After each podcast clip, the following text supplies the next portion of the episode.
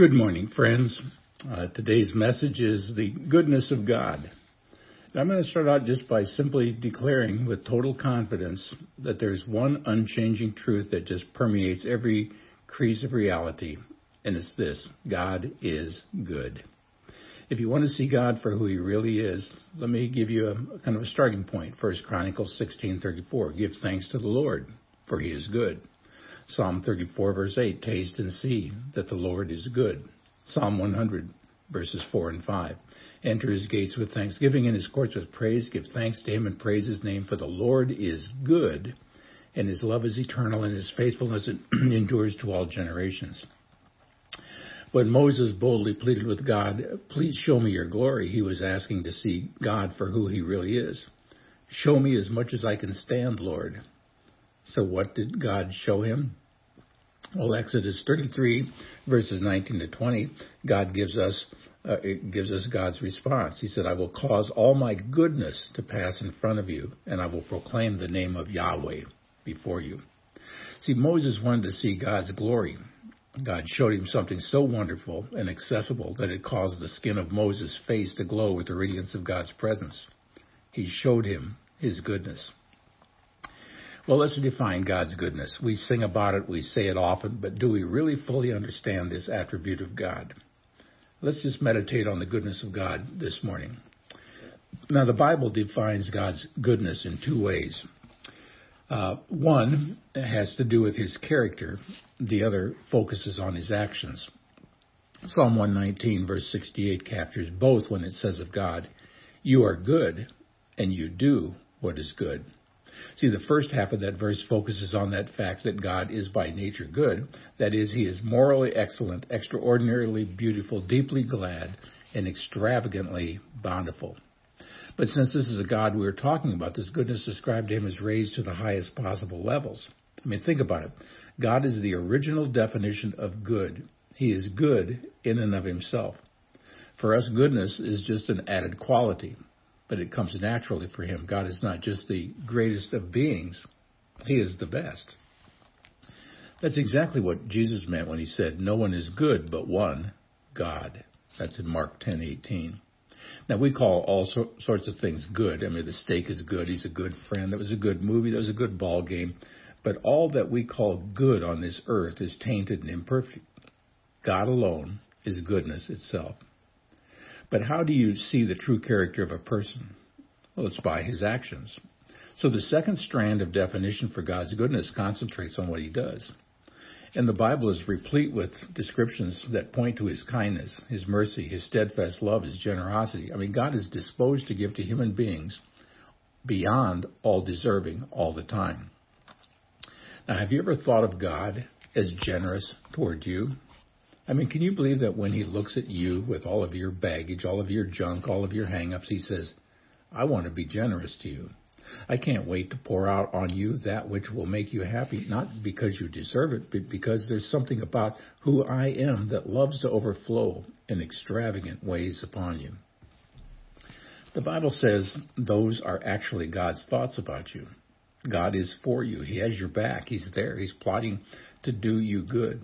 You are the object of his affection, and because of his divine nature, all that he expresses comes from an expansive, overwhelming, God sized generosity towards you. But maybe you just cannot go there this morning. Or maybe your circumstances are so mundane, you think your life is so hard, your options are so few that saying God is good feels kind of hollow. Well, let me help you see through the lenses the Bible supplies. Let's answer this question. How does God reveal his goodness? I'm going to give you three specific channels God uses to broadcast his goodness to us. And first is natural blessings. This is the lowest level at which he expresses his goodness and the one we tend to overlook or take for granted. But David saw it clearly. He was moved by God to write Psalm 145, a hymn of praise that celebrates God's goodness expressed in the created order. In verses 3 and 4, he says, God is great and is highly praised. His greatness is unsearchable. One generation will declare your works to the next and will proclaim your mighty acts. And then in verses 7 to 9, he describes what the older generation will say to the younger. they will give a testimony of your goodness and will joyfully sing of your righteousness. The Lord is gracious and compassionate, slow to anger, and great in faithful love. But I want you to notice verse 9 the Lord is good to everyone. Now, who is included in everyone? Well, friend, you are. And in case we missed that, he repeats the idea in the next phrase His compassion rests on all He has made. That means there is nowhere in the universe you can go where God will not be good to you. Get down to verses 15 to 17, you read more about His goodness. All eyes look to you, and you give them their food in due time. You open your hand and satisfy the desire of every living thing. The Lord is righteous in all his ways and gracious in all of his acts. So every relationship, every job, every tree, every taste of food that pleases us, every bird song, every friend and flower and field are a reminder of his compassion for us. I mean, look in every corner of this world and every part of your day, and you're going to find the overflow of his generosity if you'll only begin to look for it. Second are kind interventions. Psalm 107 is totally devoted to this theme, and it opens with joy. It says, Give thanks to the Lord, for he is good. His faithful love endures forever. Let the redeemed of the Lord proclaim that he has redeemed them from the hand of the enemy. And then the psalmist describes four different scenarios where God graciously steps in to reveal his goodness. Now, I'm not going to take the time to unfold each one. I'm just going to touch on them very briefly. You can go back and, and, and read this psalm and meditate on it and pray over it later.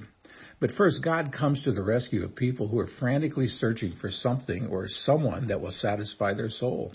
When they cry out to the Lord, He delivers them, and their soul finds its true home. Second, God intervenes in the lives of those who have rebelled against the Word of God and suffer for it.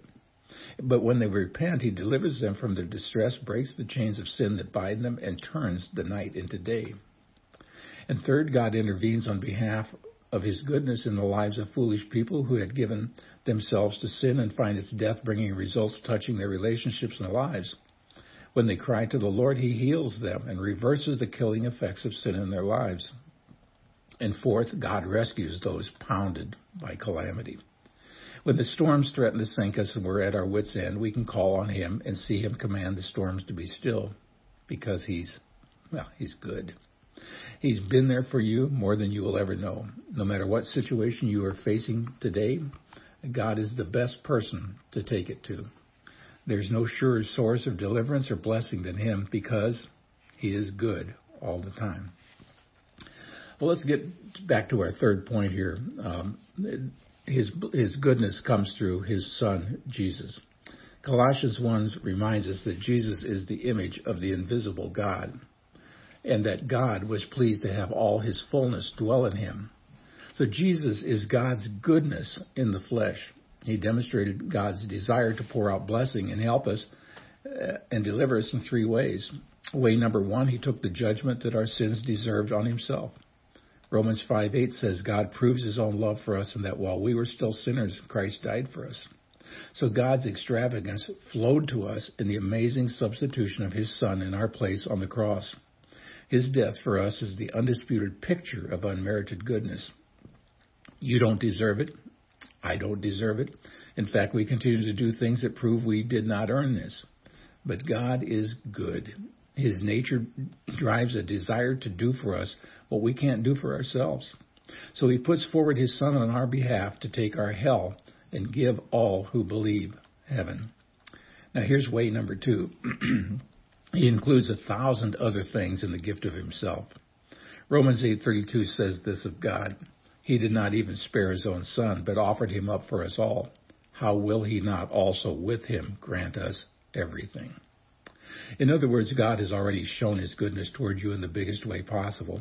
All the other little details to help you live a godly life through thick and thin are included in that gift. And way number three, Jesus unlocks God's goodness toward us in new ways. 2 Corinthians 1:20 tells us that every one of God's promises is yes in Jesus. That means all the good and perfect gifts of God come to us through our relationship with Jesus. And if I want to understand and appreciate God's goodness to me, I can begin and end with his son, Jesus. Let's get to our third point. What what is the response to God's goodness? Well, the goodness of God does call for a response. There's no doubt about that. So I'm going to give you three specific steps that we must, we must take to change our lives and to begin to fully experience the effects of God's generosity. Here's step number one repent of unbelief and ingratitude. Romans 2 4 says, Or do you despise the riches of his kindness, restraint, and patience, not recognizing that God's kindness is intended to lead you to repentance? See, Paul is saying, Do you think that all these blessings that visit your days came because you are just an incredibly nice person who made God's special list? No, his goodness was meant to lead you to him. See, going through your life receiving what he has been giving without trusting in Jesus is like saying, God, I had all this coming. I deserve this and more. So come on, keep pouring it on. See, we want the gifts, but we sometimes don't want the giver. Our ingratitude and greed for what he can do for us while rejecting him is the height of sin. And one day the gravy train will come to an end. So stop, look around, see the hand of God in your life, and turn to him today. Put an end to taking from God and learn to thank him. Now, here's step number two rest in His goodness when trouble comes. You know, you and I live in a crazy world these days where bad things seem to be happening all around us, even to good people, and good things happen to bad people. Sometimes our circumstances argue with us about how good God is. Sometimes God's good plan for us means going through trials and losses and heartache and death. But, but hear me in this He is there for you. Psalm 31, verses 19 to 20 says, How great is your goodness that you have stored up for those who fear you, and accomplished in the sight of everyone for those who take refuge in you. You hide them in the protection of your presence. You conceal them in a shelter from the schemes of men, from quarrelsome tongues. Friends, God has great goodness stored up for you. Take your refuge in Him. Rest there. He's, he's up to more than you know and has hidden help that only comes when you give it up to Him. And here's step number three step out in faith. When you believe that God is good all the time, it frees you to take ever increasing steps of faith. I have a picture of Jeremiah 29:11 that reminds me of God's intent toward me. For I know the plans I have for you. And here's this is the Lord's declaration, plans for your welfare, not for disaster to give you a future and a hope. See, believing that cuts you loose from fear about taking risks for Christ.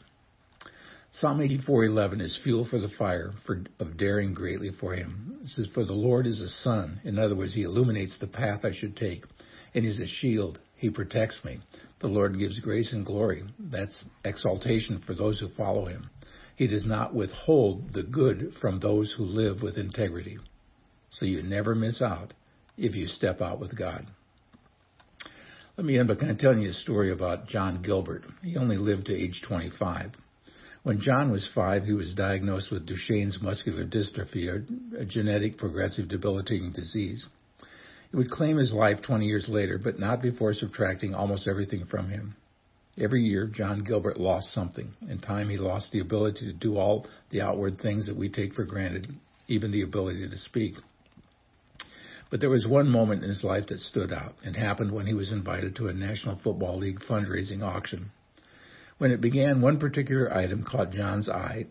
it was a basketball signed by all the players of the Sacramento Kings. John so desperately wanted that ball that when it came up to bid, he felt his hand raise in the air. His mother quickly brought it back down, knowing they did not have the money to cover any bid. The bidding on the basketball continued with excitement. It rose to an astounding amount compared to other items at the auction, and especially to the real value of just the basketball. And finally, a man made a bid that no one else could possibly match and won the prize. The man walked to the front, claimed the basketball, but instead of going back to his seat, this man walked across the room and gently placed it into the thin, small hands of the boy who had never dribbled that ball down the court never toss it to a teammate, never fire it from the foul line, but would cherish it for the rest of his life. John Gilbert, while he was still able, wrote these words. It took me a moment to realize what the man had done. I remember hearing gasps all around the room, then thunderous applause and weeping eyes. To this day, I'm amazed. Have you ever been given a gift that you could have never gotten for yourself? Has anyone ever sacrificed a huge amount for you without getting anything in return? And you know something, friends? everyone in this room would have to answer the question, yes. See, God is good all the time, and you and I are witnesses. Until next time, see the vision, live the mission, and feel the passion. God bless.